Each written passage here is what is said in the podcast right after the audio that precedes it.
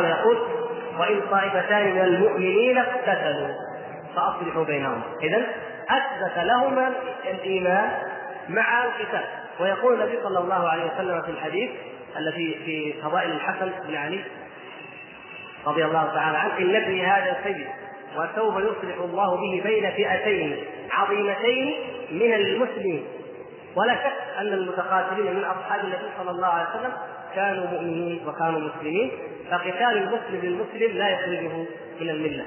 ومثل ذلك أيضا ما قاله النبي صلى الله عليه وسلم في خطبة الوداع كما آه، قال لا ترجعوا بعدي كفارا يضرب بعضكم رقاب بعض. وامثال ذلك. النفاق أيضا النفاق الاعتقادي أو النفاق الأكبر المخرج من الملة كمن يعتقد في قلبه الكفر ويظهر الإسلام. هذا النفاق الأكبر. أن يكره شيئا مما أنزل الله. أن يحب اليهود والنصارى لإيمانهم بدينه يحبهم لدينهم. لا لأجل عرض من الدنيا. هذا شيء اخر لكن يحبهم لدينهم. ويحب دينهم ويحب ظهورهم وتمكينهم. وأمثال ذلك مما هو كفر يخرج صاحبه من الملة. وأما النفاق الأصغر أو النفاق العملي الذي لا يخرج من الملة وإنما هو معصية وكبيرة فهو مثل ما بين النبي صلى الله عليه وسلم. إذا خاصم فجر وإذا عاهد غدر وإذا وعد أخلف. وأمثال ذلك من من علامات المنافقين ومن مما هو من صفاتهم. كالتخلف عن صلاة الجماعة مثلا. هذا من علامات المنافقين. وهو ليس كفرا مخرجا من الملة إنما هو علامه من علاماتهم فهو نفاق عملي. وأمثال ذلك كثير. والمقصود اننا نعلم أن الكفر الأكبر يكون بالاعتقاد ويكون بالأعمال. وضابطه هو ما دل عليه الدليل من كتاب الله وسنة رسوله صلى الله عليه وسلم وعقيدة أهل السنة والجماعة. لأن الحمد لله يا إخوان من فضل الله هذه الأمور مضبوطة تماما. في عقيدة أهل السنة والجماعة هذه الأمور مضبوطة. ما في عدم ولا في شيء إلا ومعروف عندهم. هل هو يخرج من الملة أو ما يخرج؟ وفق قواعد مضبوطة ولله الحمد. وفي إمكاننا أن نرجع في أي أمر من الأمور إلى ما وضعوا من معايير فهموها من كتاب الله ومن سنة رسول الله صلى الله عليه وسلم. وكذلك ما دونه. ولهذا قلنا في مرة ماضية ونعيد الآن لماذا الرأي والقول الصحيح أن تارك الصلاة يكفر كفرا ناقلا عن الملة. لماذا؟ كما تلاحظون في الأمثلة التي ذكرت الآن. يقول النبي صلى الله عليه وسلم وقتاله كفر. ويقول لا ترجعوا بعدي كفارا لاحظتم؟ كفر كفار. لكن في ترك الصلاة يقول النبي صلى الله عليه وسلم العهد الذي بيننا وبينهم الصلاة. فمن تركها فقد كفر. يقول في الحديث الآخر بين العبد وبين الشرك وفي رواية بين العبد وبين الكفر ترك الصلاة لاحظوا هنا الكفر. هناك كلمة كفر. الكلمة المطلقة لا تعني الخروج من الملة إلا إذا دل دليل. ولكن الكلمة المقيدة بألف الكفر تعني الكفر المخرج من الملة إلا إذا دل دليل. يعني هذا غير هذا هذا غير هذا. إذا نحتاج إلى كيف فهم الصحابة رضوان الله تعالى عليهم هذا الحكم؟ نجد من نقل الإجماع من الصحابة ومن التابعين على تكفير تارك الصلاة وأن الصحابة رضي الله تعالى عنهم كانوا يرون أنه كافر. فهم إذا فهموا أن الكفر معناها فعلا في محلها الكفر الذي يخرج من الملة. وأما كفر أو كفار فإنها لا تخرج من الملة. فإذا المعيار في هذه الأمور هو الرجوع إلى عقيدة أهل السنة والجماعة وما قرروه من الأصول. وأرجو أن يكتفي الأخ بهذا وإن كنا قد أخرناه أسبوعين لأن هناك أيضا أسئلة عند بعض الإخوان. يقول الأخ نعم هل الإيمان اعتقادي وعملي؟ نعم. وأيهما ينفع؟ يجب أن يكون الإيمان أجمع الصحابة رضوان الله تعالى عليهم ومن بعدهم على أن الإيمان قول وعمل. معا لما دل عليه كتاب الله سبحانه وتعالى وسنة رسوله صلى الله عليه وسلم. من ذلك قول الله تبارك وتعالى وما كان الله ليضيع إيمانكم. إن الله بالناس لرؤوف رحيم.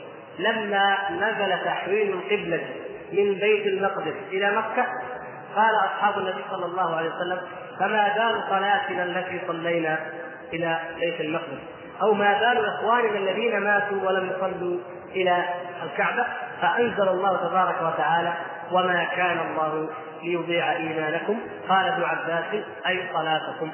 في صحيح البخاري. صلاتكم إيمانكم. فالصلاه من الإيمان. وكذلك يذكر الإمام البخاري أبواب وغيره من الأئمة أبواب. باب أن اتباع الجنائز من الإيمان. باب صيام رمضان من الإيمان. باب كذا وكذا من الأبواب الدالة على أن هذه الأمور من الإيمان.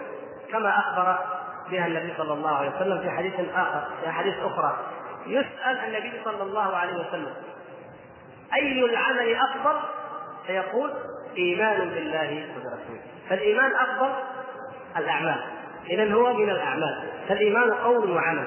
وأي واحد منا الآن لما يصلي خذوا مثال الصلاة. لما نصلي أليست قول وعمل؟ يعني أليست اعتقاد باطن وكذلك أعمال ظاهرية؟ لو أحد صلى وهو ما هو ناوي الصلاه هل يكون صلى في الحقيقة؟ لا مجرد حركات. واحد قاعد يقول أنا بصلي بقلبي أنا بقلبي يقبل منه؟ لا. إذا لابد أن يقف بقلبه ينوي الصلاة ويخشع لله فيحقق العمل القلبي الايماني وبجوارحه أيضا يعمل. فالصلاة مركبة من من القول ومن العمل. أي من الاعتقاد ومن العمل. وكذلك الإيمان كله مركب من الاعتقاد ومن العمل. ولذلك يقول النبي صلى الله عليه وسلم لما جاء وفد عبد القيس قال أتدرون ما الإيمان بالله؟ قالوا الله ورسوله أعلم. قال شهادة أن لا إله إلا الله. الإيمان. شهادة أن لا إله إلا الله وأن محمدا رسول الله وإقام الصلاة وإيتاء الزكاة وأن تعدوا الخمس من المغنم. هذه أشياء عملية أحكام عملية فسر بها النبي صلى الله عليه وسلم إيه؟ الإيمان. اذا الإيمان قول وعمل أي اعتقاد وإقرار وانقياد واخلاص ويقين بالقلب وعمل يعني طاعه وامتثال وتنفيذ وانقياد بالجوارح. فالايمان يتركب من هاتين من هذين الحكمين معا.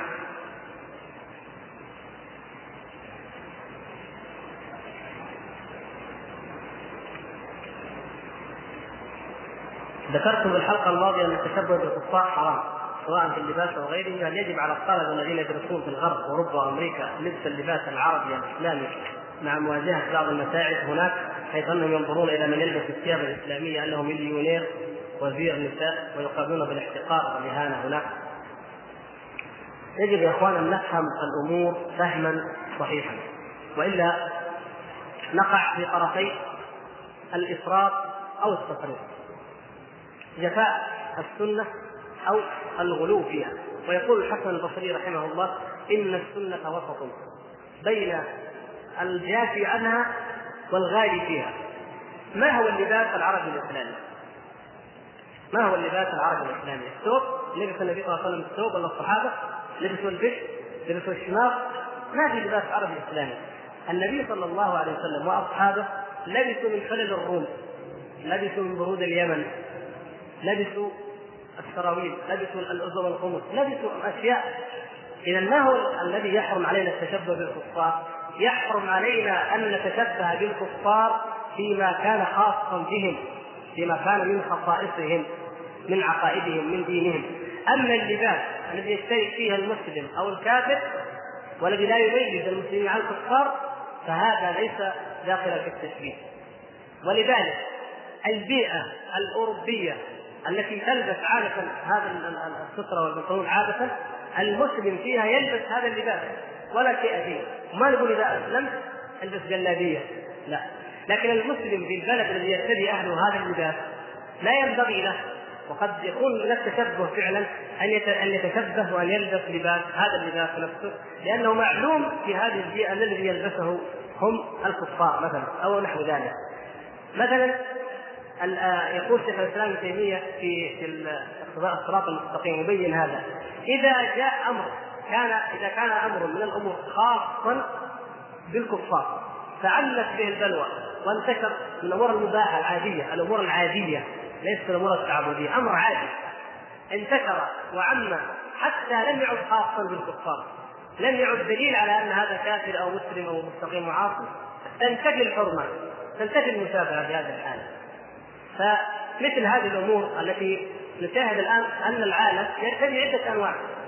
في إمكان الإنسان حتى وهو في أوروبا يعني الشاب المسلم الطالب المسلم في أوروبا أو في أمريكا يجد أن هناك أشياء عادية. إذا لبسها فإنها عادية فعلا. لا تدل على أنه كذا أو كذا.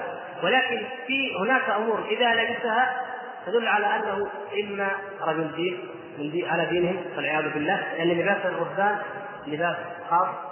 إما أنهم طبقه مثلا الهيدز أو الخناس وهذا أيضا لا يجوز لأنه دلالة على شيء خاص.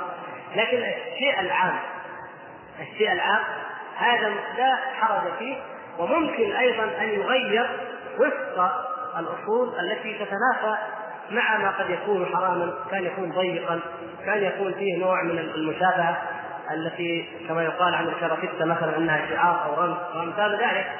ولذلك تجدون إخواننا من الهند وباكستان يلبسون هناك لباس قريب من الاوروبي لكن ليس هو نفس شكلهم متحرر عنهم ولا لا ينكر وكذلك الاتراك ونحوهم.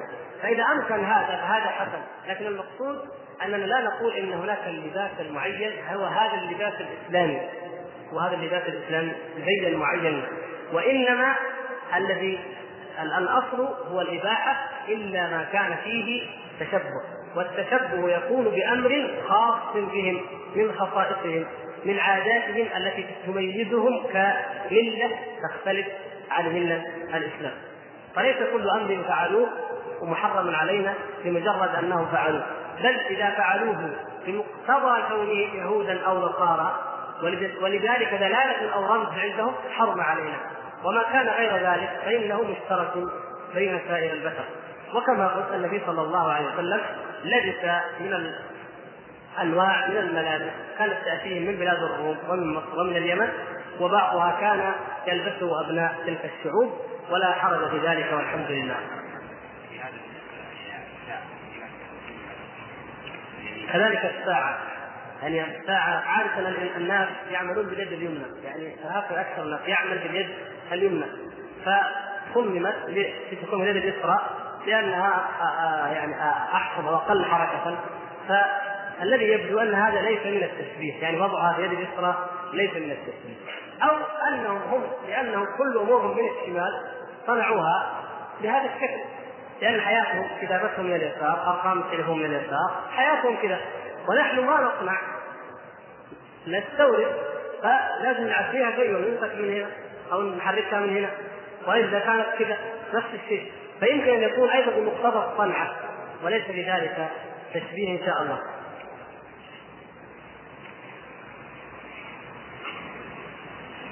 هذا سؤال يتعلق بالتشبيه والتشبه. يقول رجل آه، يذهب يريد يذهب إلى السويد ويدفع للدولة 150 دولار. معقولة؟ 150 دولار ما يعقل. 150 ألف دولار معقول. ويمنحون الجنسية ويقومون بتنميته من كل شيء إلا الموت ويصرفون راتب شهري لأي مولود يأتي له. وقد يذهب إلى أي مكان تحت حمايتهم أن يدافعون عنه مثل أي مواطن. 150 ألف دولار. تعيشك أنت هنا وتحميك و... يعني أنا ماني فاهم ليش. يعني واحد عنده 150 ألف دولار. إيش الحاجة ان يأخذ جنسيه سويديه ويعطوه راتب شهري.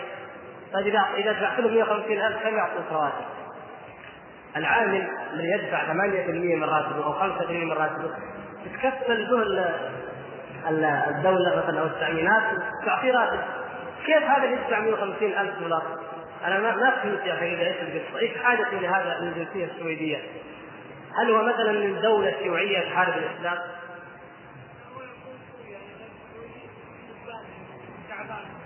في قضايا الإقامة وال على كل حال الله المستعان. يعني أصبح الآن المسلمين أصبحوا يهاجرون إلى بلاد الكفر لأنهم لا يستطيعون أن يعيشوا في بلاد الإسلام. مع الأسف بعض الدول تحت نير الشيوعية أو المذاهب الباطنية الملحدة تضطهد المسلمين اضطهادا شديدا فلا يستطيع أن يعود ولو عاد إلى بلد ربما قبض عليه. فهذا يجوز له أن يعيش في خارج هذه الأرض. لكن لا يجوز للمسلم أن يقيم بين الكفار. يقول النبي صلى الله عليه وسلم لا تتراءى ناراهما لا ترى نار الكافر نار المسلم. ولا ترى نار المسلم نار الكافر. يعني نحن في شعب هنا في الجبل عندنا نار. وهم في شعب آخر لا. نبتعد عنهم. فكيف نعاشرهم وكيف نخالطهم؟ فأقصد أن المسلم لا ينتقل ولا يهاجر إلى بلاد الكفر إلا إذا لم يستطع أن يقيم في أي بلد مسلم. مهما كان. بلد مسلم فيه صلاة في مناهج دينية فيه لغة عربية فيه شيء من هذا أفضل من بلد لا إيمان فيه ولا دين ولا صلاة ولا لغة وإنما قد يمسخ الطفل مسخا كاملا. الإنسان قد يظلم نفسه إن شاء الله ويعينها الله ويصبر لكن أطفالك ما تظنهم أن يكونوا من نفس ذلك المجتمع في دينهم وفي خلقهم وفي عاداتهم. وهذا من اخطر الأبواب التي فتحت علينا وغزانا منها أعداؤنا. أن المسلم أصبح يستسهل أن يعيش في بلاد الكفر ولو لمجرد اي أي غرض عادي جدا. السياحة. في شيء اسمه السياحة. كذا يجي لنا حاجة سياحة بس. هل نحن الآن لدينا الفراغ أن نسوح في الأرض وندفع الالاف في التذاكر وفي الإقامة في بلاد الكفر ونطعم ونغذي فنادقهم وأماكن ترفيه وهي أماكن الفسق والدعارة والفساد هل نحن بحاجة إلى إلى هذا؟ هل نحن لدينا الفراغ لهذا؟ وإلا لدينا الحاجة الشديدة إلى الرياء الواحد وإلى القرش الواحد لإخوان المسلمين المجاهدين في كل مكان وللدعوة إلى الله ولنشر العلم الصحيح إلى الله فهل يذهب المسلمون إلى تلك البلاد للدعوة هل يذهب أحد إلى بانكوك للدعوة؟ سمعتم بهذا؟ يمكن جزاهم الله خير، لكن الشباب الذين يذهبون إلى هناك والله ما ذهبوا للدعوة إلى الله، وهؤلاء لا يجوز لهم أن يذهبوا. أنا أقول لا يجوز لك أن تذهب وتقيم في بلاد الكفار ولو كان لك غرض أن تتفرج في بلادهم فقط، ما دام ليس هناك حاجة للأدلة من كتاب الله وسنة رسول الله صلى الله عليه وسلم على ذلك. فكيف الذي يذهب؟ لينغمس في الفسق والفجور والفساد نسأل الله السلامة والعافية. مع أن قيمة التذكرة وتكاليف الإقامة تزوجك. تزوجه الزوجة الحلال. ويقيم معها ويعاشرها بالحلال وإن جاء اثنتين أو ثلاث أو أربع فلا حرج. لكن هذا من ضعف التوجيه من ضعف آه، إيماننا نحن. لم ننصح أمثال هؤلاء الناس. هؤلاء تقع من مجتمعنا يجب علينا أن ننصحهم. يجب علينا أن نذكرهم. أخ أو زميل أو جار أو قريب. أعلم أنه يقوم بهذه الرحلات يجب علي أن ابين له. وان وأن أبلغه. والله يا اخوان أنا أقول لكم صورة حقيقية واقعية وقعت معي أنا. واحد من الناس رأيته مريض. من الجماعة؟ قلت ليش انت مريض كذا؟ قال أنا عندي سرطان أظن قال سرطان دم أو كذا. المهم مرض ما فهمته لكن المقصود هذا المرض يصيب الزناه والعياذ بالله. الذين يذهبون إلى الخارج.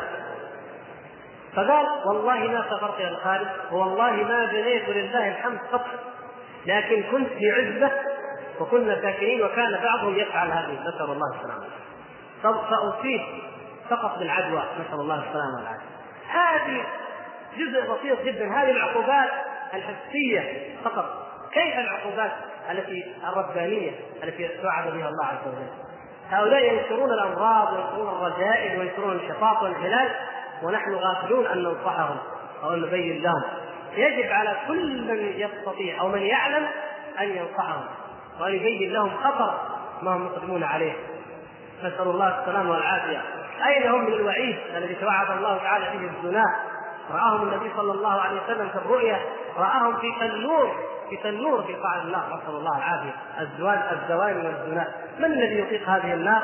لمجرد أنه يذهب يقضي متعه شهوانية حيوانية في تلك البلاد النائية الرعب والخوف وكل شيء من المخاطر يكتنفهم ومع ذلك يذهبون إلى هناك. سبحان الله العظيم.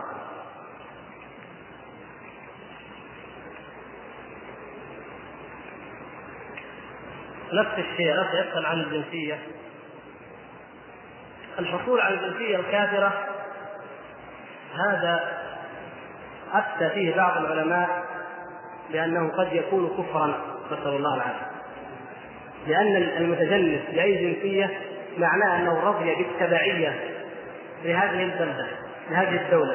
الخضوع لجميع لجميع قوانينها. مثلا أن الإنسان يجند في الخدمة العسكرية ويرسل إلى أفغانستان ليحارب المسلمين. لماذا؟ لماذا نستبعد هذا؟ أو يرسل إلى فلسطين يحارب المسلمين. لماذا؟ هو دنيا هذا هذا مقتضى الجنسية. أن الإنسان قد يجند وهكذا.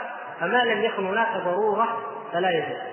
لا لا يجوز التجنب في جنسية الكفار إلا لضرورة. في حالة أن الإنسان لا يستطيع أن يعيش من غير جنسية أو بيئته أو دولته لا يمكن أن يدخلها ولا يستطيع أن يعيش فيها. ومع ذلك يعتبرها كالميته فيحاول أن يكون بعيدا عن ما مثل هذه الأمور مثل التجنيد مثل الخضوع الاجباري لبعض القوانين التي هي تتنافى محرمه بصراحة وبوضوح مثل هذه الأمور ويتقي الله ما استطاع في الباقي إذا كان مضطرا أن يعيش أو يتجنب جنسيات تلك الدول.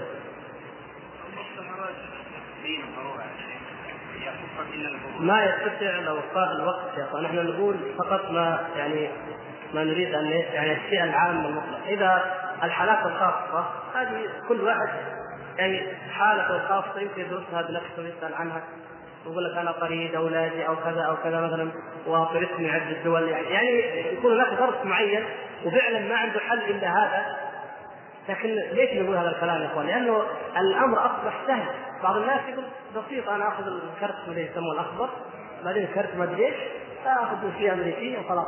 يعني أصبحت كأنها أمر عادي. الإقامة في بلادهم حرام إلا لحاجة أو مصلحة راجحة كأن يكون الإنسان مريضا فيتعافى ولا يوجد طب في غيره أو ما أشبه ذلك من الضرورات والحاجات كذلك الخضوع لقوانينهم كذلك آه، آه، الأطفال وضياعهم والأسرة وضياعها. من يستطيع هناك أن يحجب زوجته وأن يضمن أولاده الفساد وأن يفعل وان هناك مصائب عظيمة أمور عظيمة أهوال كثيرة. نحن نقدم عليها بكل بساطة. كل واحد حريص على البعثه أصبح من المغريات أن يقال في راتب وفي سكن وبعثه إذا في بعثه كلنا نتكلم سبحان الله. هذا دليل عليه. على أننا ما نعرف ما لا لا نقيم ما أمر الله سبحانه وتعالى بشأن التعامل مع هؤلاء المشركين. ولو أننا قرأنا ما جاء في كتاب الله وما جاء في حديث رسول الله صلى الله عليه وسلم عن موالاتهم والإقامة في بلادهم والتعامل معهم. وطبقناه لرايتم كيف نكون فعلا مسلمين. الشركة يا إخوان لا يجوز لا تجوز الشركة. الفقهاء الأربعة كلهم إلا إلا من يقولون لا يجوز للمسلم أن يشارك الكافر. بل قالوا الذمي الذمي الذمي الذي هو معطى الامان ويدفع الجزية. لا لا جزية ولا شيء. مشاركته حرام. المسلم الفاسق كيف التعامل معه؟ فكيف الذمي فكيف الحرب؟ يعني الدول الغربية الآن دول حربية ما هي ذميه فكيف يجوز لنا أن نشاركهم؟ الاثم لي والشركة كلها لهم سبحان الله. المسلم يجعل الاسم له ويكون كل الشركة كفار. ويجيب عمال كفار وكافرات وياتون بالشرور والفساد كلها من أجل عرض من الدنيا قليل. نسأل الله السلامة والعافية. الدنيا يا إخوان الدنيا والله دخلتنا ولذلك قال الرفيع وقيل أنه جابر رضي الله تعالى قال الذكاء حب الدنيا رأس كل خطيئة. حب الدنيا رأس كل خطيئة. هذا الذي حملنا على أننا ننسى ديننا وعقيدتنا ونضحي بها في سبيل المتاع الرخيص الفاني أن يكون عندي مؤسسة، يكون عندي شركة، يكون عندي سائق. في بيتي كافر والعياذ بالله أو خادمة أو كذا أو كذا، كل هذا من الموالاه. وكل هذا من الإحسان إليهم وكل هذا مما حرم الله وحرم رسول الله صلى الله عليه وسلم. ولا سيما ونحن في جزيرة العرب. وقد سمعتم أن هذا الكلام يقول كله لا يخرج عما قد سمعتموه من الشيخ عبد العزيز بن باز ومن الشيخ عبد الله بن حميد ومما أيضا في كتاب الصراط المستقيم وأمثاله. لما الشيخ عبد الله بن حميد والشيخ عبد العزيز بن باز أكثر من مرة قالوا لا يجوز استقدام العامل الكافر إلى جزيرة العرب لأن النبي صلى الله عليه وسلم قال لا يجتمع في جزيرة العرب دينان استقدم العامل المسلم. ولكن أين نحن من هذا يا إخوان؟ نحن نستقبل والحمد لله الآن قد صدر الأمر بعدم استخدام الخادمة إلا مسلمة مثلا. هذا شيء يعني الحمد لله. لكن هل نصدق؟ ما أدري. مع أن المسلمين الله اعلم بحالهم لكن والاستخدام نفسه والاختلاط وما يكون عدم المحرم محظورات كثيرة لكن حتى هذا كثير من الناس لا يريده. يريد من جنس معين ولا يسأل عن دينه بل كثير كثير من الناس لا يدري الخادم اللي في بيته والسواق ما يدري مسلم ولا ما هو مسلم. واسألوا إن شئتم وأنا هذا وقع معي. يقول ما يدري والله ما انتبهت ما أدري. ما يدري أصلا ما هو مفكر. العملية عنده ما هي قضية ولا هي نفسها تشغل ذهنه خمس دقائق. ابدا نسأل الله العافية. قلوب تبلدت. إحساس متبلد. عند كثير منا. فنحن يا إخوان يجب أن نراجع أنفسنا. يجب أن نتقي الله عز وجل. يجب أن ننظر إلى إلى فناء الدنيا واضمحلالها وزوالها. وأن هناك يوما يوما كان مقداره خمسين ألف سنة. حساب. نحاسب على هذا المال نحاسب على هذه المخالفات الصريحة الواضحة لكتاب الله وسنة رسوله صلى الله عليه وسلم. نحاسب على على هذه الأجيال أبنائنا الذين أضعناهم على أيدي هؤلاء الكافرات وهؤلاء الكفار. نحاسب على أعراضنا. قد انتهكت حتى الأعراض من أمثال هذه الأمور لأننا لم نقم شرع الله فيما يتعلق بمعاملة المسلم للكافر. الحديث يقول الله سبحانه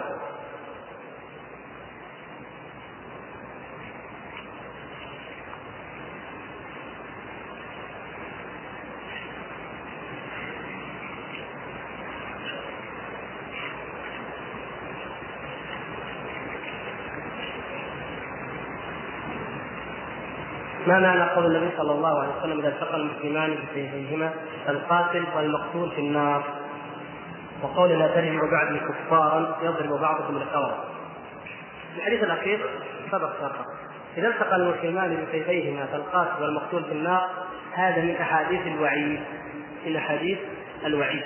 فقد سبق أن قلنا إن نصوص الوعيد وأحاديث الوعيد الآيات والأحاديث في الوعيد أنها في مذهب أهل السنة والجماعة تبقى على إطلاقها لانها وعيد من الله وعيد من رسوله صلى الله عليه وسلم وأما المعين فلا نشهد عليه بجنة ولا نار، المعين من القاتل أو المقتول لا نقول هذا في النار، لكن الوعيد يبقى في حقه. ثم يوم القيامة هو داخل تحت مشيئة الله سبحانه وتعالى، إن شاء عفى عنه وغفر له، وإن شاء عذبه سبحانه وتعالى. فما لم يتب أو يستغفر أو يكفر يعني خطيئته أو يكون له حسنات يوم القيامة ترجع على هذه السيئة فإنه يستحق العذاب. أما أن ذلك يوجب لا الله سبحانه وتعالى لا أحد يحج فضله ولا أحد يحج مشيئته سبحانه وتعالى فالأمر إليه إن شاء عذبهم وإن شاء غفر لهم وعفى عنهم نسال الله يعفو عنا وعنكم. البنوك ما في داعي نتكلم عن البنوك فقد تكلم عنها العلماء وتعلمون حكمها جميعا سواء منها الهولندي ولا غيره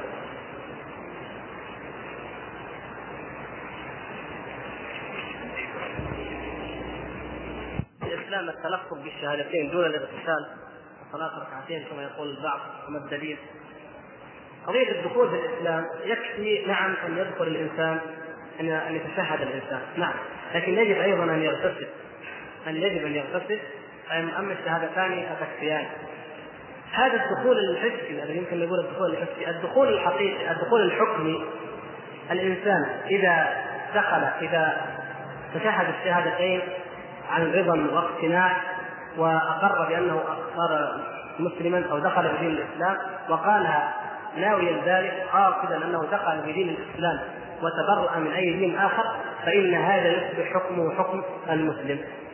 يعني بمعنى أننا نشرح له الصلاة والزكاة والصيام وبقية الفرائض ونلزمه بها نرغمه بها. في الأول لا نرغم أحد لكن هذا الذي دخل بطواعية واختيار وتلفظ بالشهادتين نلزمه بها. ويقول مسلما فإذا رجع فإنه يقتل.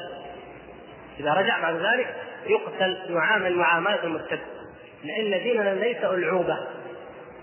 كل من أراد أن يدخل اليوم ويراجع ويبطل غدا. آمنوا بالذي أنزل على الذين آمنوا وجه النهار واكفروا آخرة. هذه ليست في ديننا ولا تقر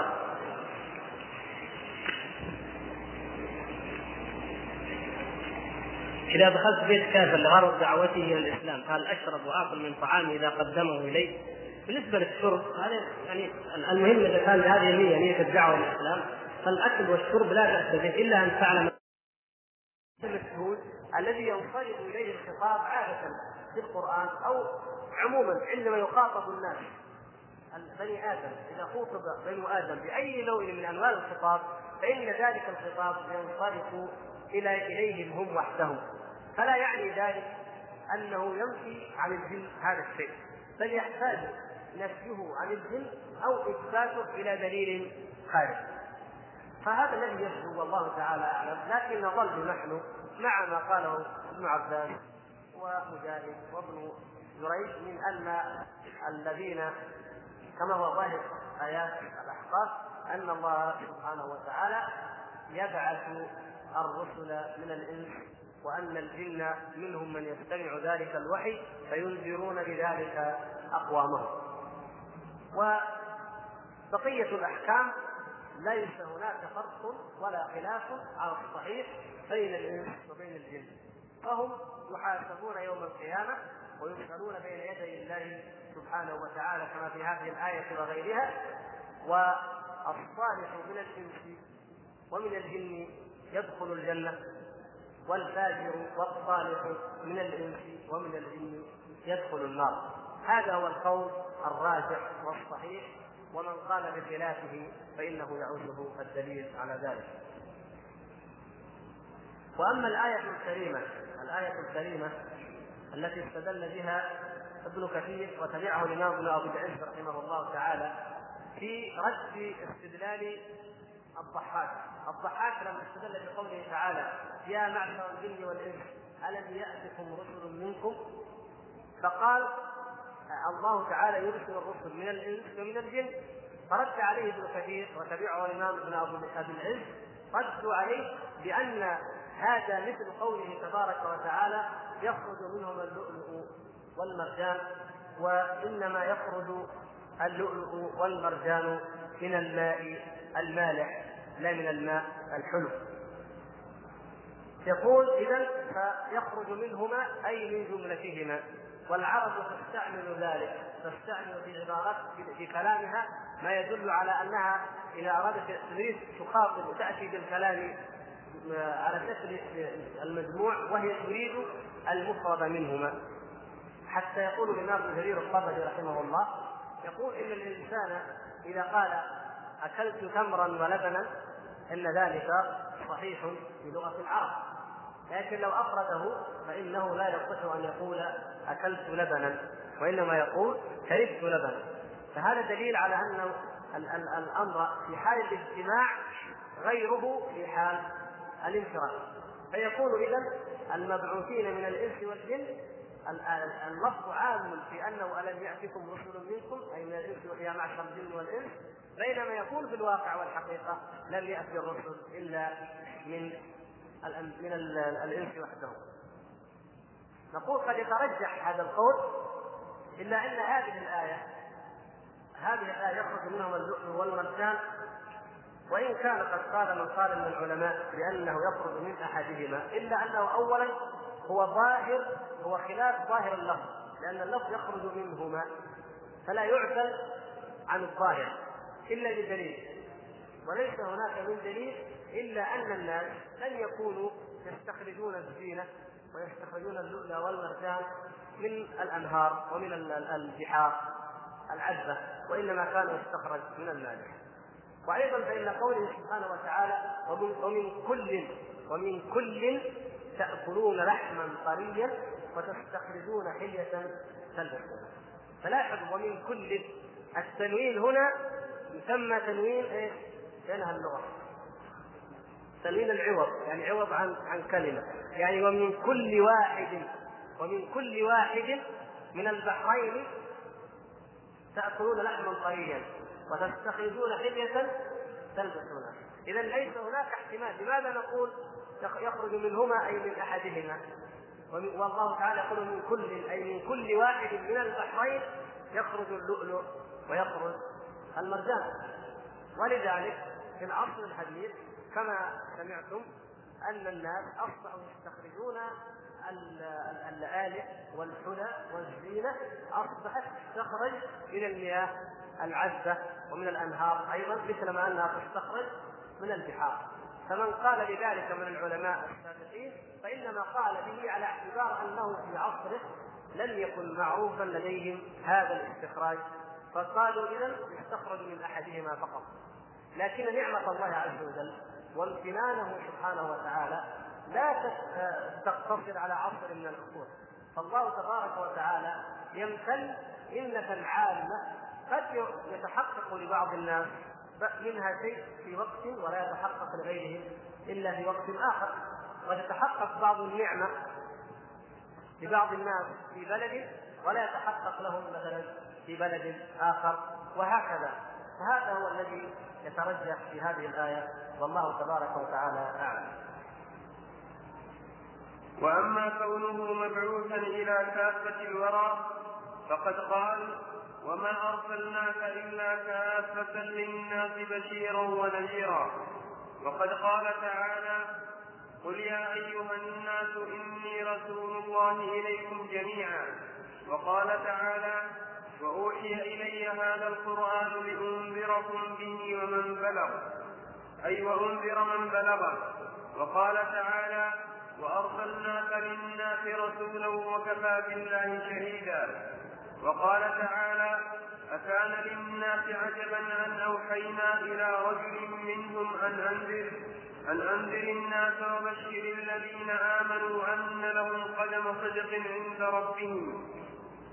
وقال تعالى تبارك الذي نزل الفرقان على عبده ليكون للعالمين نذيرا.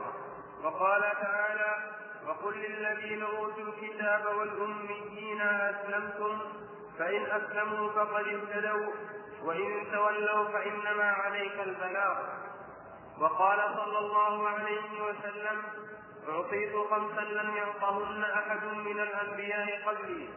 نصرت بالرعب مسيرة شهر وجعلت لي الأرض مسجدا وطهورا. فأيما رجل من أمتي أدركته الصلاة فليصل. وأحلت لي الغنائم ولم تحل ولم تحل لأحد قبلي. وأعطيت الشفاعة وكان النبي يبعث إلى قومه خاصة وبعثت إلى الناس عامة. أخرجاه في الصحيحين. وقال صلى الله عليه وسلم لا يسمع بي رجل من هذه الأمة يهودي ولا نصراني ثم لا يؤمن بي إلا دخل النار. رواه مسلم. وكونه صلى الله عليه وسلم مبعوثا إلى الناس كافه معلوم من دين الإسلام بالضرورة. وأما قول بعض النصارى إنه رسول إلى العرب خاصة فظاهر البطلان فإنهم لما صدقوا بالرسالة لزمهم تصديقه في كل ما يخبر به. وقد قال إنه رسول الله إلى الناس عامة والرسول لا يكذب فلزم تصديقه حتما فقد فقد أرسل رسله وبعث كتبه في اقطار الأرض إلى كسرى إلى كسرى وقيصر والنجاشي والمقوقة وسائر ملوك الأطراف يدعو إلى الإسلام. هذه الفقرة الثانية أو الجزء الثاني وهو عموم بعثته صلى الله عليه وسلم إلى الناس كافة. وأحد الإخوة كتب إلينا ورقة جزاه الله خيرا يقول إن كلمة الرجال لا تقتصر على الإنس لأن الله سبحانه وتعالى يقول وأنه كان رجال من الإنس يعوذون برجال من الجن. فزادوهم. قال فبطل الاستدلال وهذا كلام صحيح. وهو مما آه كما قلنا مما يبين أنه لا ينبغي الإطلاق. كما ذكر ذلك الحافظ ابن كثير رحمه الله أنه قال ولا شك ولا ريب أن الرسل من الإنس خاصة هكذا بهذا القطع ثم استدل بهذه الآية. وبما ذكرنا من استدلال بنبوة إبراهيم في وجعلنا بذريته النبوة والكتاب في حق إبراهيم عليه السلام. فالرجال يمكن أن يكونوا من بني آدم ومن الجن كما في هذه الآية. وأيضا المشي في الأسواق وأكل الطعام يمكن أن يكون من الجن ومن بني آدم أيضا فهذا مما يؤيد ما ذكرناه وجزاه الله خيرا أما قوله صلى الله عليه وسلم مبعوثا إلى كافة الورى إلى جميع الانس إلى جميع العالمين فهذا أيضا قد دلت عليه الآيات الصريحه من كتاب الله تبارك وتعالى ومن سنة رسوله صلى الله عليه وسلم. يقول الله تبارك وتعالى وما أرسلناك إلا كافة للناس بشيرا ونذيرا.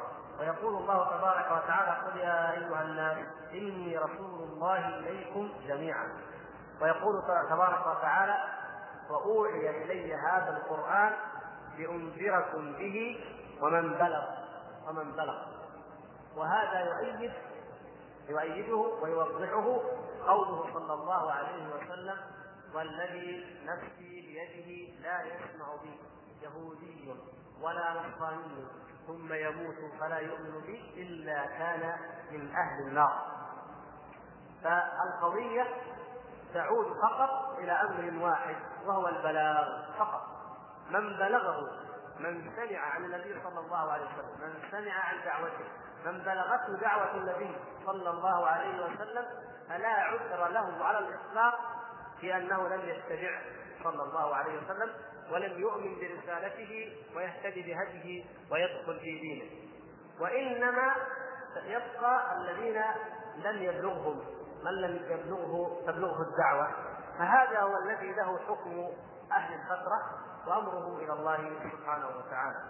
أما عموم بعثته صلى الله عليه وسلم فهي معلومة من الدين بالضرورة وقد سبقت معنا في عند تعرضنا لشرح الحديث الخمس أو الست الخصائص التي اختص الله سبحانه وتعالى بها نبيه محمد صلى الله عليه وسلم. لأن في رواية مسلم هي ست ومنها قوله وكان النبي يبعث إلى قومه خاصة وبعثت إلى الخلق عامة فبعثه الله سبحانه وتعالى إلى الخلق عامة إلى الناس عامة كما جاء في هذه الرواية. وهذه القضية يقول الإمام ابن عبد العز وهذا معلوم من الدين بالضرورة. يعني عموم بعثته صلى الله عليه وسلم إلى جميع العالمين هذه المسألة مجمع عليها بين المسلمين وهي معلومة من الدين بالضرورة. يعني بكونك يعني معنى معلوم من الدين بالضرورة أي المعرفة. البدهية التي تجدها في نفسك ضرورة دون حاجة إلى استدلال ولا بحث ولا نظر. فكل مسلم يعلم ضرورة من نفسه أن محمدا صلى الله عليه وسلم هو رسول الله إلى العالمين أجمعين. فالعلم الضروري هو العلم الذي بخلاف العلم النظري يقابل العلم الضروري يقابل العلم النظري. العلم النظري هو الذي يحتاج إلى استدلال ونظر. والعلم الضروري هو الذي يقع في النفس موقعا لا لا حاجة معه إلى الاستدلال ولا النظر أي العلم البدهي البدهيات المسلمات كأن يعرف الإنسان مهما كان جاهلا في علم الرياضيات يعلم أن الاثنين أو أن الثلاثة أكثر من الواحد ويعلم أن الكل أكبر من الجزء فهذه معلومات بديهيه ضرورية لا يحتاج فيها لا يحتاج إلى معلم يعلمها لا تحتاج إلى ذلك. فكذلك قوله صلى الله عليه وسلم مبعوثا إلى الخلق كافة إلى الناس عامة هذه معلومة من الدين بالضرورة. ومن خالف فيها؟ خالف فيها طوائف من غير المسلمين ولله الحمد. طائفتان. الطائفة الأولى فرقة من اليهود يقال لهم العيسوية. العيسوية. ظهروا في أيام أبي جعفر المنصور وكانوا من يهود إيران من يهود الفرس العجم. وتعلمون أن اليهود كثيرون في بلاد الفارس وتعلمون الحديث الصحيح الذي يقول النبي صلى الله عليه وسلم فيه يتبع الدجال سبعون ألفا من يهود أصبهان عليهم الطيائف. وما يزال اليهود في هذه المدينة مدينة أصبهان هي أكبر أكبر تجمع لليهود في إيران هو في هذه المدينة في مدينة أصبهان فهنالك يكثر اليهود. وأصل وجود اليهود هنالك هو لما ان سلط الله سبحانه وتعالى عليهم ضغط نصر الذي قال الله سبحانه وتعالى عبادا لنا فجاسوا خلال الديار. فهو الذي جاء خلال الديار. وأخذ بني إسرائيل وسباهم إلى أرض فارس. فتنافسوا هنالك. الشاهد أن هذه العيسويه قامت بثورة في أيام أبي جعفر المنصور وقالوا إن محمدا صلى الله عليه وسلم لم يبعث إلى إلى العالمين ولا إلى البشر كافة ولا إلى الناس كافة وإنما بعث إلى العرب خاصة. هم قالوا حتى لا نكذبه. هو مبعوث إلى العرب خاصه فقط. وقال بذلك أيضا بعض طوائف من النصارى. قالوا بعث محمد صلى الله عليه وسلم من العرب خاصه وأما نحن فإننا على دين عيسى الذي بعث إلينا به.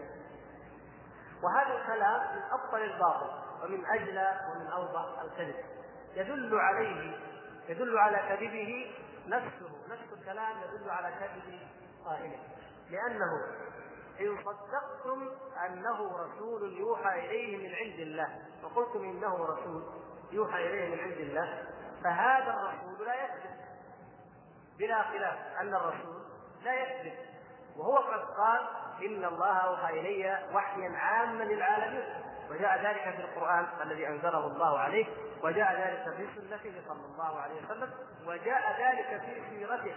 حينما كتب إلى الملوك إلى ملوك الروم والفرس وكل أطراف الأرض يبلغهم النبي صلى الله عليه وسلم دعوته. كل الدول التي كانت محيطة بجزيرة العرب. فهذا دليل فإذا هو نبي والنبي لا يكذب وأنتم قد أقررتم بنبوته فكيف تدعون أنه كاذب؟ فهذا كلام متناقض. بعضه يرد بعضا. وإما أن لا تؤمنوا بنبوته أصلا فيكون حالكم شأن لنا معكم شأن آخر كما تعلموا لما كتب شيخ الإسلام ابن تيمية رحمه الله كتابه العظيم الضخم الجواب الصحيح لمن بدل دين المسيح فهؤلاء أعجب ما يكون أن يقول النصارى إن محمدا صلى الله عليه وسلم مبعوث إلى العرب خاصة مع أن في الإنجيل في الأناجيل التي بين أيديهم الآن ويقرؤونها ويعتبرونها الكتاب المقدس أن عيسى عليه السلام كان في الجليل وكان في, في يريد يعظ الناس فجاءته امرأة فقالت يا فلان أريد أن تعلمني الدين أريد أن أدخل بهذا الدين الذي تدعو إليه فقال من أين أنت أيتها المرأة؟ قالت فينيقية فينيقية ليست من بني إسرائيل فقال المسيح كما يقول قال إنما بعثت إلى خراف بني إسرائيل الضالة. إنما بعثت إلى خراف بني إسرائيل الضالة. وهذا ما نص عليه القرآن ورسولا إلى بني إسرائيل. الله سبحانه وتعالى قد حدد رسالة عيسى عليه السلام بأنها إلى بني إسرائيل. مثل ما جاء في هذا الحديث أيضا وكان النبي يبعث إلى قومه خاصة.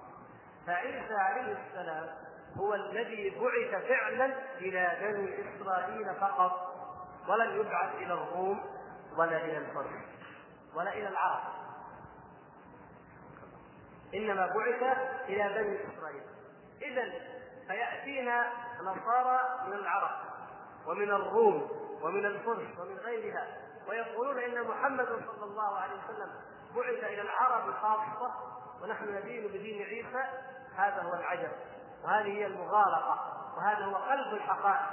بل أنتم الذين تدينون بدين لم يبعث إليكم رسوله صلى الله عليه وسلم وإنما بعثه الله إلى بني إسرائيل. أما الذي بعث إليكم وإلى العالمين جميعا فهو محمد صلى الله عليه وسلم الذي آخذ الله تبارك وتعالى العهد على الأنبياء. ليس عليكم فقط آخذه على الأنبياء. وإذ أخذ الله ميثاقا للنبيين لما آتيتكم من كتاب وحكمة ثم جاءكم رسول مصدق لما معكم لتؤمنن به ولا تنصرون فأخذ الله سبحانه وتعالى الميثاق على الأنبياء أنهم يؤمنون بمحمد صلى الله عليه وسلم وأنهم ينصرونه. فكيف أنتم تدعون أنكم من أتباع موسى أو عيسى وتكذبون بنبوته صلى الله عليه وسلم وتكفرون بها أو تقولون كما قالت هذه الطائفة أو هذه الشرذمه إن نبوته خاصة بالعرب. هذا كلام من المحال ومن الباطل والكذب. بقيت قضية تتعلق بالإعراب وهي قوله وكافة الورع نكملها إن شاء الله أمكن هي الطائفتان العيسوية من اليهود وهذه الطائفة من النصارى التي ذكرها الشارح العيسوية من اليهود وبعض النصارى تكون هاتان الطائفتين. وقوله وكافة الوراء في جر كافة النظر فإنهم قالوا لم تستعمل كافة في كلام العرب إلا حالا. واختلفوا في إعرابها في قوله تعالى وما أرسلناك إلا كافة للناس على ثلاثة أقوال. أحدها أنها حال من الكافة أرسلناك وهي اسم فاعل والتاء فيها للمبالغة. أي إلا كافا للناس عن الباطل. وقيل هي مصدر كفا فهي بمعنى كفا. أي إلا أن تكف الناس كفا. ووقوع المصدر حالا كثير. الثاني أنها حال من الناس واعترض بأن حال المجرور لا يتقدم عليه عند الجمهور. وأجيب بأنه قد جاء عن العرب كثيرا فوجب قبوله. وهو اختيار ابن مالك رحمه الله. أي وما أرسلناك إلا للناس كافة. الثالث أنها صفة لمصدر محذوف. أي رسالة أي رسالة كافة. واعترض بما تقدم أنها لم تستعمل إلا حالا. وقوله بالحق والهدى وبالنور والضياء هذه أوصاف ما جاء به رسول الله صلى الله عليه وسلم من الدين والشرع المؤيد بالبراهين الباهرة من القرآن وسائر الأدلة.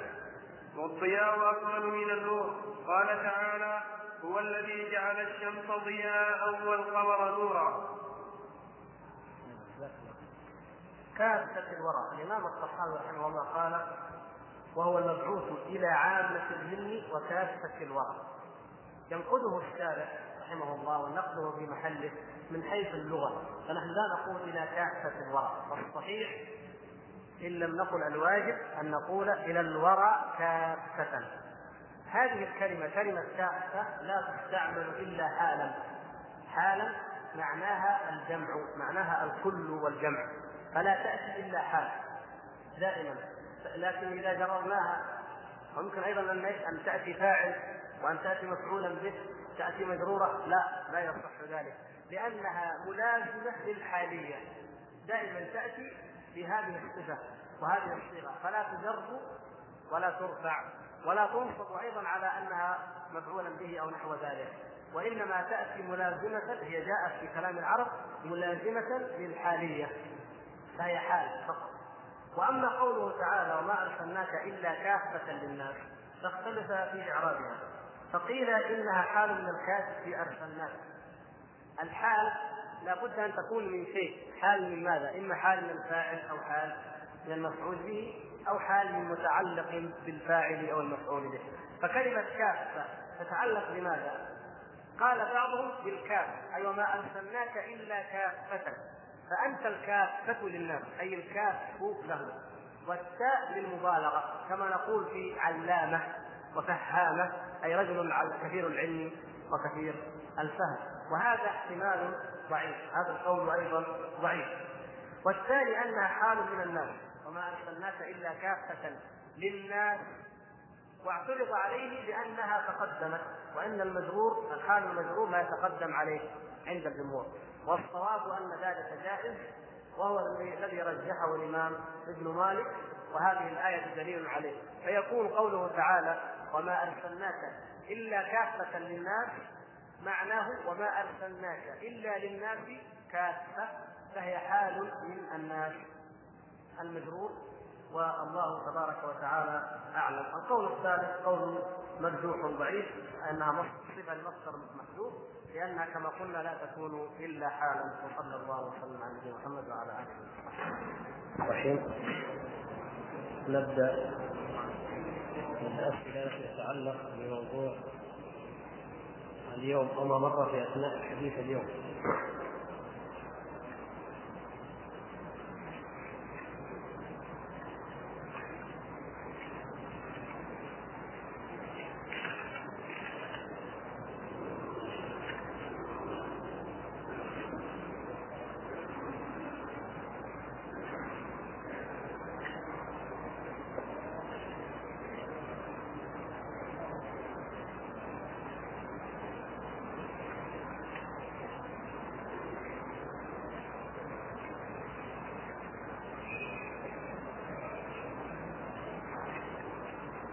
احد الاخوه يقول لعل ابن كثير رحمه الله كان يقصد عبارة رجالا من أهل القرى إلا رجالا إن رجالا نوحي إليهم من أهل القرى. وهي من آخر سورة يوسف ويستشهد بكلمتي أهل القرى. نعم. ابن كثير ذكر هذه الآية أيضا من ضمن الأدلة لكن نفس الشيء هل كلمة أهل القرى تدل على أن ذلك خاص بالإنس. يعني الجن نقدر نقول ليس لهم قرى ما عندهم قرى ما عندهم مدن. الله تعالى أعلم. هذا الذي يجعلنا لا نقول بالإطلاق وبالجزم. هذا الأخ يسأل عن بعض الأحكام. أو ثلاثة أسئلة الحقيقة. سؤالين منهما تتعلق بالقرآن وهذا إن شاء الله موضوعنا في الحلقة القادمة. وأما ما يتعلق بهذه الحلقة فيقول الأخ ما رأيكم في من يدعي أنه يفتدي بنفسه في مكان ويقول أنه يلقي موعظة على الجن؟ هذا يدعيها بعض الناس. كثير من يدعي أنه يعظ الجن ويعلم الجن. وهذا في الحقيقة لو تأملنا حاله لوجدنا أنه يتعلم من الجن وليس يعلم الجن. هذا يعلمونه الجن يعلمونه أين أضاع فلان ماله. يعلمونه كيف يحتال على الشيء الفلاني كيف يسحر فلانة حتى تحب فلانا. وأمثال ذلك مما يدل في واقع حالهم وأمرهم على أنهم يتعلمون من الجن ويستخدم بعضهم بعضا. أما أن أحدا من المؤمنين أو من العلماء أو من طلاب العلم لا يمنع ذلك أن يأتيه الجن فيسالونه فيعلمهم حقيقة. قلنا هذا لا يمنع وذكرنا على ذلك مثال من كلام شيخ الإسلام ابن تيمية رحمه الله. لما قالوا الشيعة إن من فضائل الإمام علي رضي الله تعالى عنه. ولو قالوا أنها من فضائله بمعنى أنها ميزة أو منقبه لهان الأمر. هم لا يقولون هذه فضيلة أو هذه منقبة لعلي فقط. يقولون مما يوجب أن يكون علي هو الإمام بعد رسول الله صلى الله عليه وسلم ومما يبطل إمامة وخلافة أبي بكر وعمر من الأدلة التي جاء بها الحلي. قال إن عليا كان على منبر الكوفة يخطب فجاء مثل الحية حية كبيرة ورقة المنبر وكلمه وأن هذا كان من الجن وأن علي رضي الله تعالى عنه خاطب الجن. فيقول شيخ الإسلام ابن تيمية إن هذا من قلة عقول الرافضة يستدلون بالدليل الذي ليس بدليل. فهذا لا دليل فيه على أن علي رضي الله تعالى عنه أفضل من الثلاثة. بل هو منقبة مجرد منقبة من المناقب. يقع ذلك لمن هو دون علي بكثير.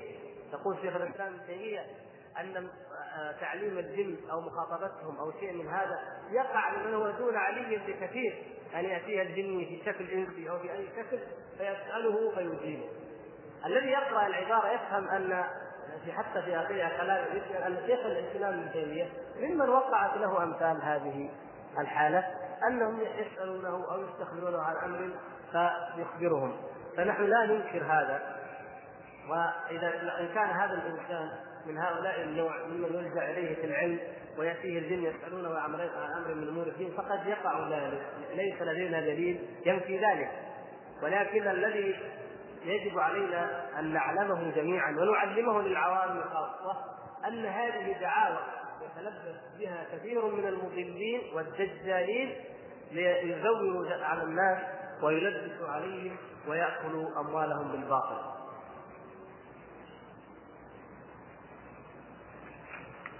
خاف نروح الليل كله على الجن إيش رايكم؟ يقول الأخ ضمن المناسبة الجن هل لفظة الناس تشمل الإنس والجن؟ بمعنى هل عندما يقول الله سبحانه يا أيها الناس يشمل الخطاب الإنس والجن؟ هو الأصل أنه لا يشمل كما بينا أن الخطاب يتوجه إلى الإنس. الخطاب يتوجه إلى الإنس. ولكن الجن تبع لهم. الجن تبع. ولذلك الأحكام المتعلقة بالجن كما يقول الأخ في الفقرة الثانية. هل قوله تعالى يا أيها الذين آمنوا الخطاب يشمل المؤمنين من الإنس والجن فتكون الأحكام التشريعية في القرآن تشمل الإنس والجن من الطهارة والصلاة والصيام والزكاة والحج والمعاملات وغيرها؟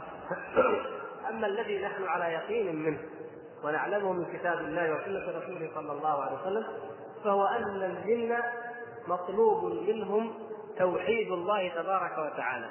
وعبادة الله وحده لا شريك له. وأما أحكام الطهارة وأحكام الصلاة والتفصيلات كثيرة فنقف عند الدليل ولا نتجاوزه. فما بلغنا فيها من دليل من كتاب الله أو سنة رسول الله صلى الله عليه وسلم آمنا به. وما لم يكن فلا حاجة لنا ولله الحمد أن نتخوض وأن نتكلف معرفة ذلك فالنبي صلى الله عليه وسلم لما قابل الجن أكثر من مرة. المرة الأولى التي سمعوه فيها ودون أن يعلم. المرة